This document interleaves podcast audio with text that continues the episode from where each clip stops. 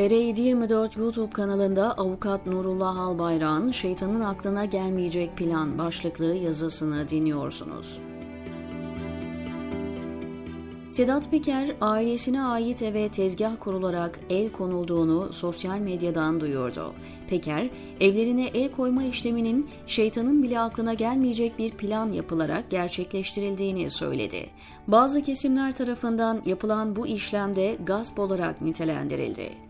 Bu haber bazılarını çok sarsmış olabilir ama binlerce mülke, şirkete, banka hesabına el konulmasını gördüğümüz ve yaşadığımız için bizi çok sarsmadı. Ancak mülkiyet hakkının öneminin en azından bir kesim tarafından fark edilmiş olması tabii ki iyi bir gelişme devletlerin kurulma amacının kişilerin hayatını, özgürlüklerini ve mülkiyetlerini korumak olduğu anlatılmaktadır. İnsanlar hayat, özgürlük ve mülkiyet haklarının korunması ihtiyacını zorunlu görmeseler muhtemeldir ki devletlerin kurulmasına ihtiyaç duyulmayacaktı.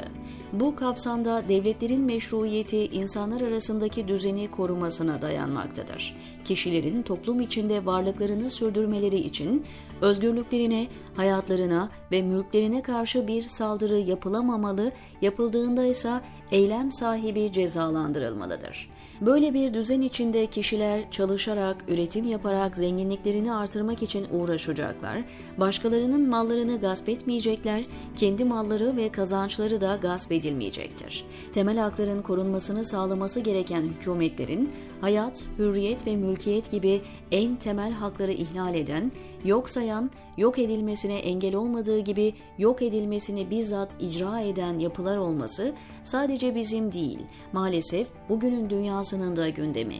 Temel hakları ihlal eden hükümetler tarafından hayat, özgürlük ve mülkiyet hakları içinden en kolay mülkiyet hakkına müdahale edildiği görülmektedir. Hayat ve özgürlük haklarına müdahale edildiğinde ortaya çıkan sonuç mülkiyet hakkına göre daha sert olmasına rağmen mülkiyet hakkı ihlali aynı sertlikle karşılaşmamaktadır.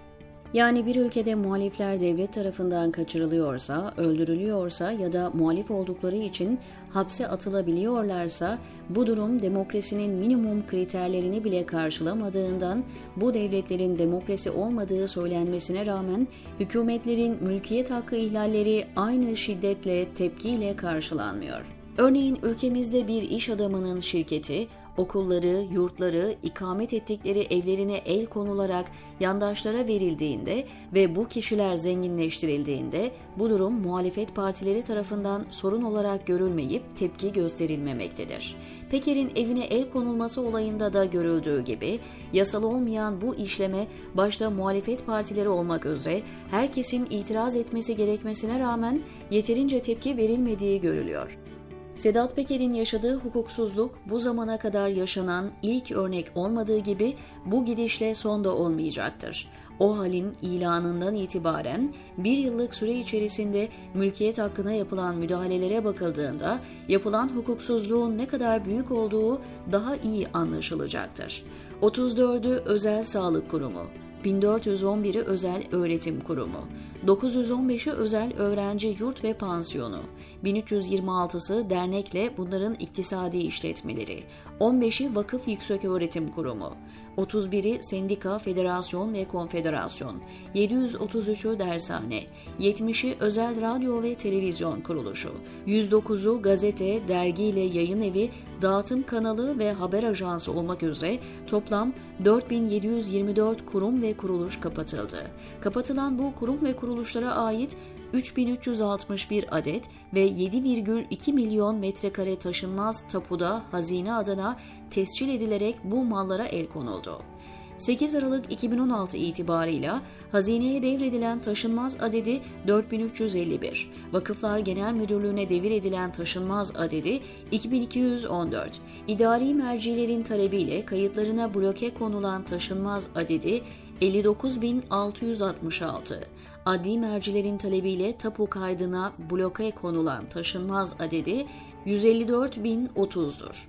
Kapatılan ve mallarına el konulan şirketlerle ilgili olarak 1075 adet şirket OHAL kapsamında çıkarılan KHK'larla kapatıldı. 508 adet şirket OHAL kapsamında çıkarılan KHK'larla TMSF'ye devredildi. Sayılardan ibaret gibi görülen bu bilgiler on binlerce kişinin yaşadığı hukuksuzluğun bir özetidir. Bu hukuksuzluğa karşı başta muhalefet partileri olmak üzere tüm kesimler gerekli tepkiyi vermediği için mülkiyet hakkı ihlali ülkemizin gerçeği olmuştur. Yaşanan bu hukuksuzluğu sadece Sedat Peker'in ya da muhalif olan kişilerden bazılarının sorunu olarak görmeyi bırakmazsak, iktidarın el koyma yöntemiyle yandaşlarını zengin etme hukuksuzluğunu yaşamaya devam ederiz. Şeytanın aklına gelmeyecek bir plan kapsamında kurulan tezgahın detaylarını da uzmanından öğreneceğiz, diyor Nurullah Albayrak TR724'teki köşesinde.